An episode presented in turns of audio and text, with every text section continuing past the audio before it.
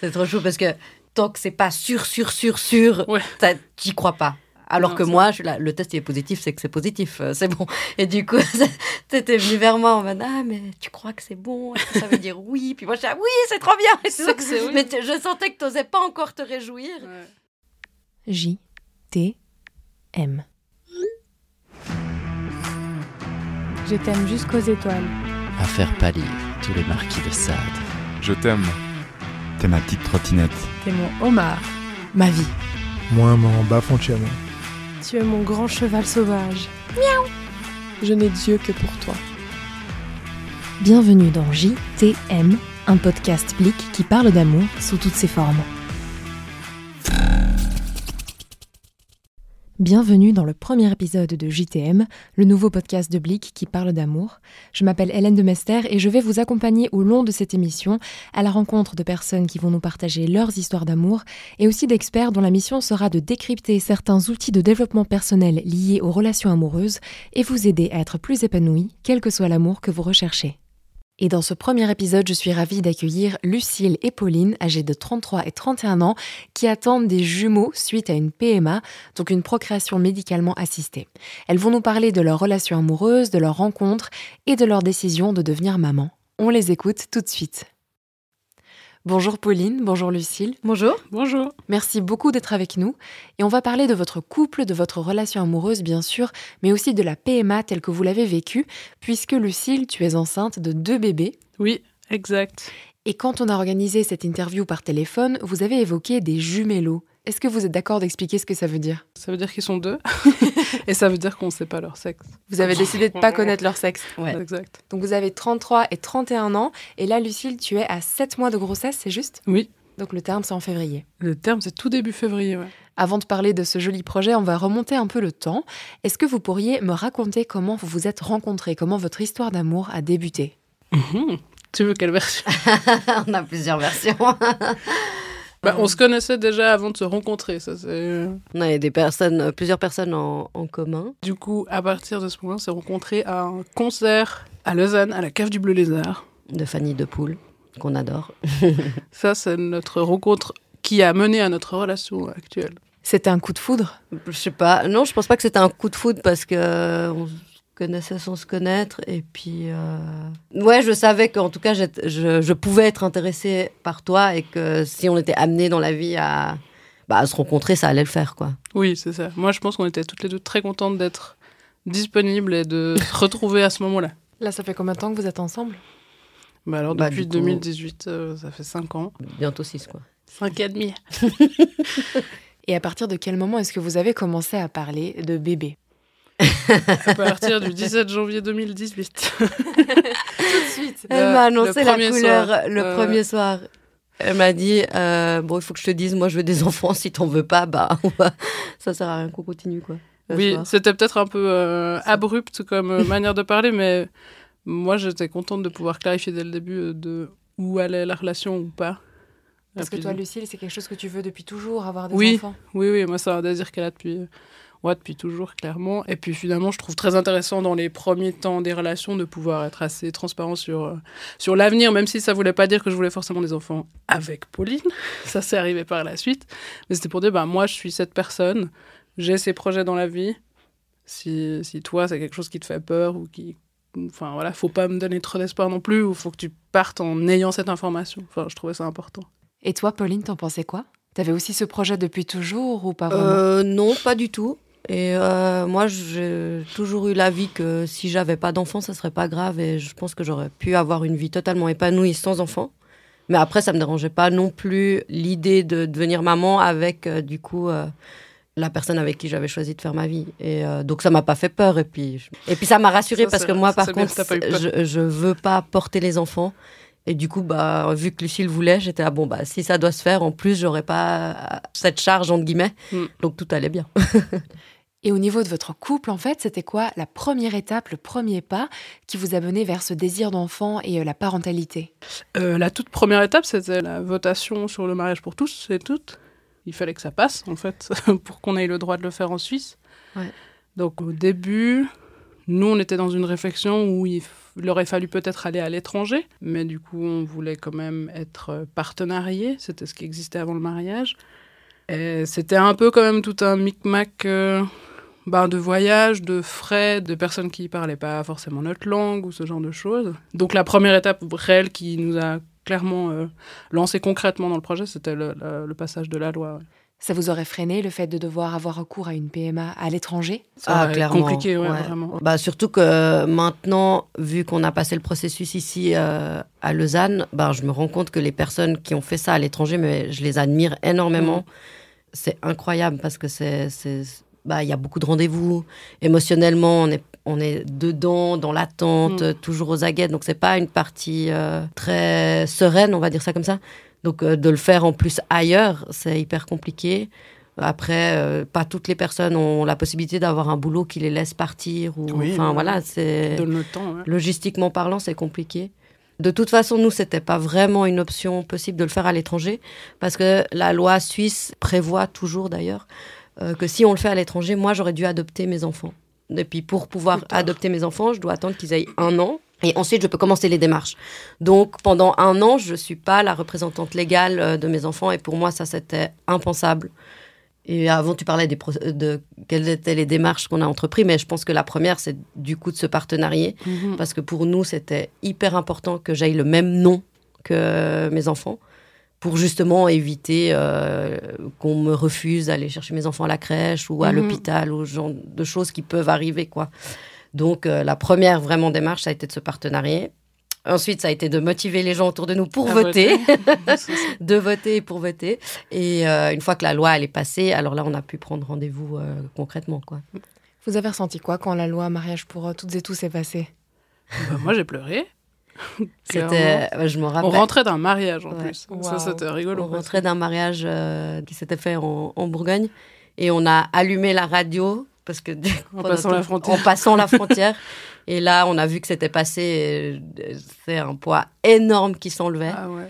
Et puis, c'est On vrai qu'on s'est- a dû s'arrêter arrêté sur, sur le d'autoroute. parce que Lucille, elle a pleuré. C'était Oui. trop chou. Et c'est Lucille qui conduisait Oui, Ouais. euh, j'ai besoin d'une petite pause. Il faut que je digère un peu. Bah, c'est vrai que ça avait été, même si on savait que la probabilité que ça passe pas était assez faible, ben finalement, le fait d'être la tête là-dedans pendant les années, les mois qui ont passé avant, et puis d'essayer de convaincre les gens, puis d'avoir des personnes autour de nous qui n'étaient pas trop d'accord ou qui voyaient Ah pas ouais. l'intérêt de voter. Enfin, il y a, il y a toute cette pression-là qui est tombée qui fait que ben, maintenant, on, on entrait dans un milieu un peu plus sécuritaire pour nous, en fait.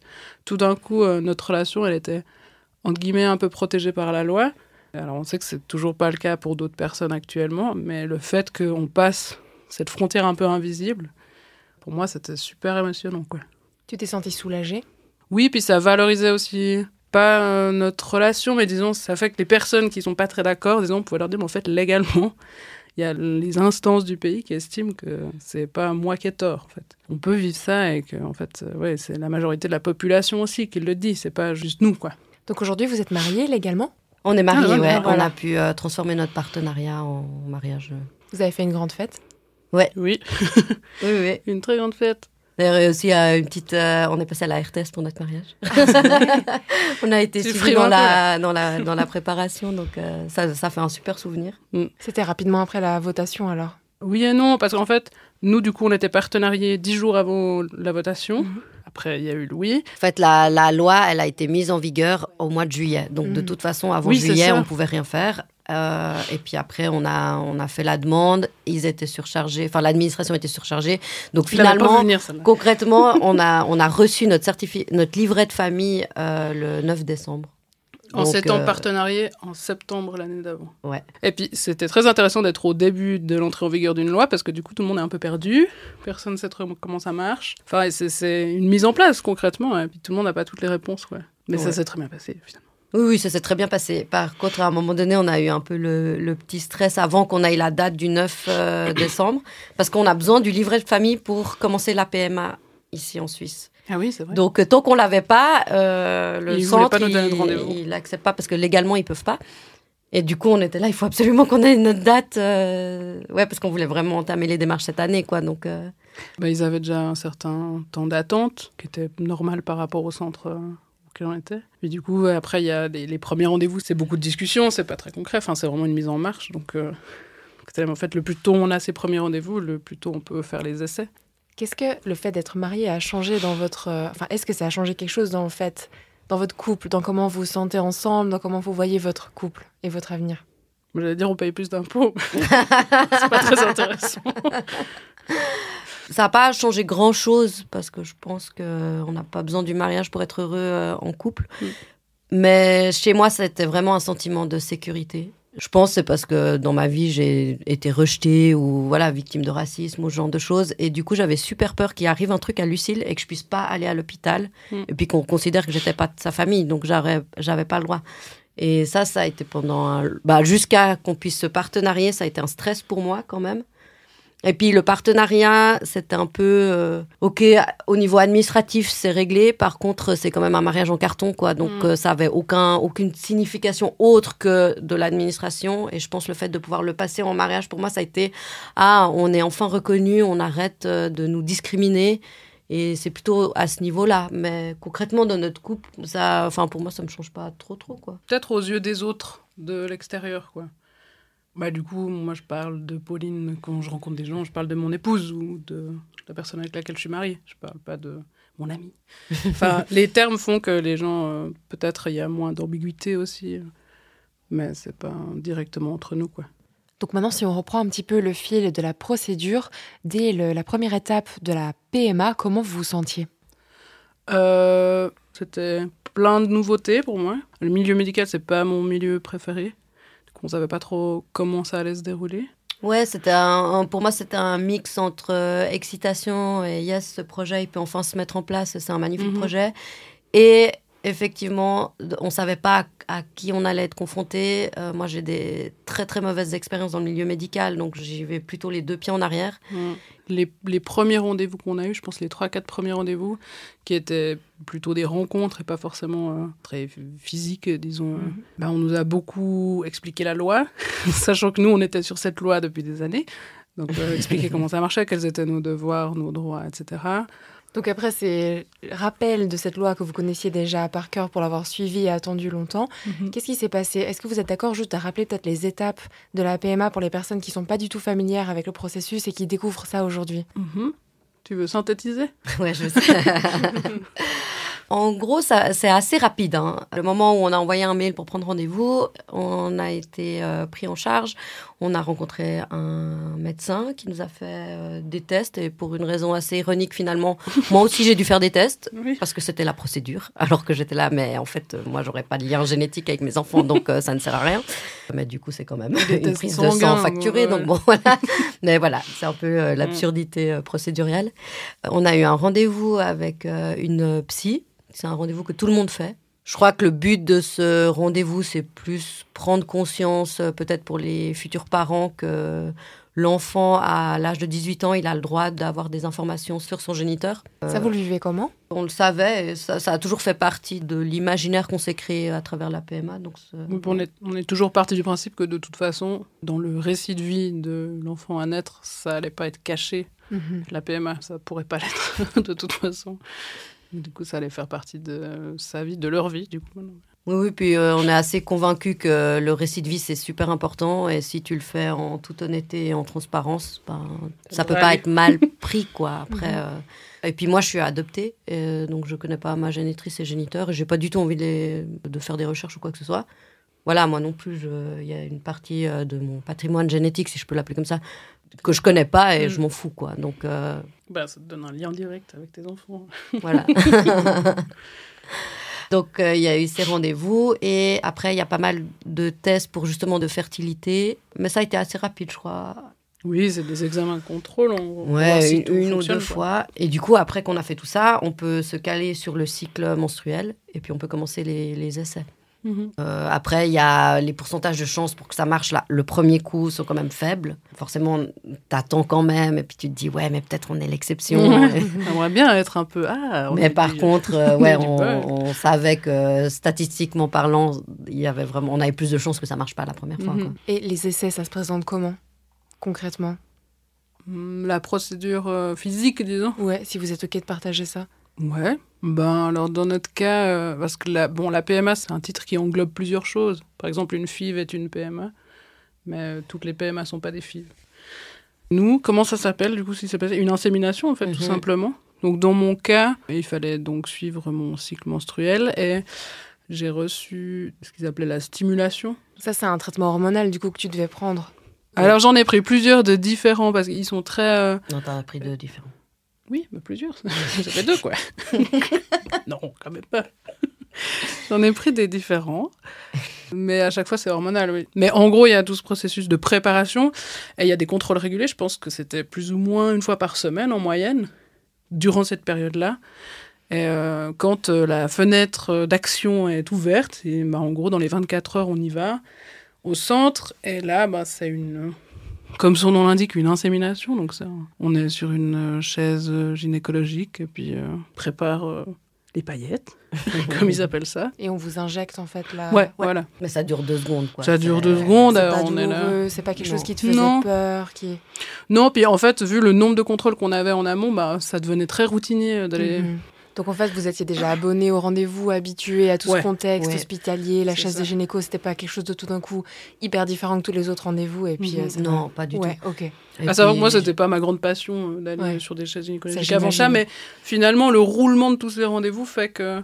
Il y a une certaine, pas nonchalance, mais Mhm. ça, pas ça dédramatise. Mais les gens étaient aussi très respectueux, et faisaient ça très bien. Et puis, euh, C'était fluide quoi. oui, c'était très fluide, ouais, voilà. Et du coup, il a fallu combien d'essais? Trois. Ah. On a vraiment eu de la chance aussi euh, là-dedans parce que après le, le troisième essai, on doit racheter euh, les plaquettes de sperme, donc les paillettes, et puis on re- re-rentre dans un nouveau processus qui fait pas partie du premier package financier. Ouais, voilà. Donc euh, on a vraiment eu de la chance parce que financièrement ça aurait été super compliqué de pouvoir enchaîner directement. C'est combien une, euh, une série comme ça pour trois essais? C'est entre 3000 et 5000. Ça va encore, franchement, moi je m'attendais à pire, j'avais un peu peur ouais, à on ce avait vu des chiffres aussi. astronomiques. euh, Euh, donc là, ça va.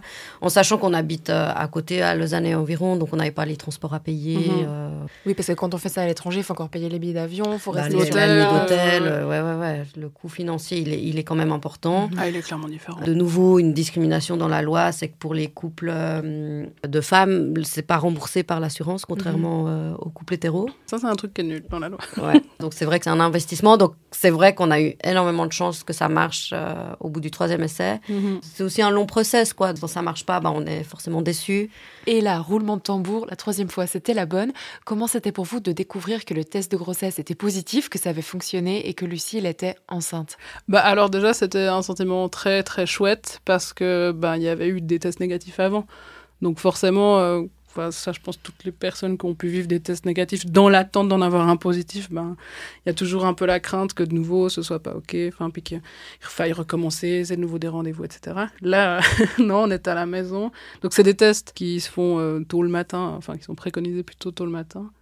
On avait la date exacte de l'insémination, donc on savait exactement combien de jours après on allait faire le test. Ouais, ça, c'était long l'attente. C'est deux semaines. Et franchement, ces deux semaines, t'as l'impression que c'est une année, quoi. Ouais, C'était tellement long, mais c'est comme n'importe quel événement que t'attends. oui. Le temps, il est... tu le vis pas de la même manière. Donc ces deux semaines-là étaient extrêmement longues, Mhm. longues. Et puis euh, surtout pour cette fois-là, parce qu'on savait que c'était le dernier Oui, test Il y avait un enjeu encore. auquel Mhm. financièrement on pouvait euh, se permettre. Donc on était là, si ça marche pas cette fois, on va vraiment être déprimé, quoi. Mhm. Et, Oh, La euh, pression quand même. ouais. ça faisait la pression. ouais, ça faisait la pression malgré le fait qu'on essaie de, ben, voilà, de toujours positiver, puis se dire ben, si ça marche pas cette fois, on restera quand on pourra. euh, voilà, mais c'est vrai que tu le vis quand même, quoi, émotionnellement. Puis bon, bah voilà, après, c'était oui. Oui. Donc j'allais dire à Pauline. Moi, j'étais un peu ouh. C'est c'est vraiment oui, c'est vraiment. On sait pas trop. C'est trop chaud parce que tant que c'est pas sûr, sûr, sûr, sûr, Ouais. t'y crois pas. Alors Non, que moi, je là, le test il est positif, c'est que c'est positif, euh, c'est bon. Et du coup, t'étais venu vers moi en mode Ah, mais tu crois que c'est bon? Est-ce que ça veut dire oui? Puis moi, je dis ah, Oui, c'est trop bien et C'est tout. que c'est oui. Mais je sentais que t'osais pas encore te réjouir Ouais. trop parce que t'avais trop peur que ça soit pas ok. Puis du soit un coup, faux, pour ouais. moi, c'était c'était sûr que si le test il disait oui, et, et puis il a bien dit oui, c'était pas, il y avait pas d'ambiguïté. Vous aviez partagé euh, ce projet de PMA avec votre entourage. Il y avait des personnes autour de vous qui savaient que vous, Oui. vous leur avez annoncé euh, tout de suite ou vous avez attendu les trois mois? Bon, notre famille choisie, euh, constituée d'amis extraordinaires qui nous ont soutenus pendant tout le processus, Mhm. euh, dans les réflexions en amont. euh, non, on est super soutenus. Donc c'est vrai qu'au moment où on a su, on ne pouvait que partager cette nouvelle. Oui. Et on a, et ils font partie de notre histoire aussi et, Mhm. et l'histoire de nos De nos futurs. enfants. euh, ouais. Enfin, nos jumelos. Mais donc oui, on pouvait pas ne pas les partager ça. Ouais. Il y a encore une annonce et un rendez-vous dont on doit parler là.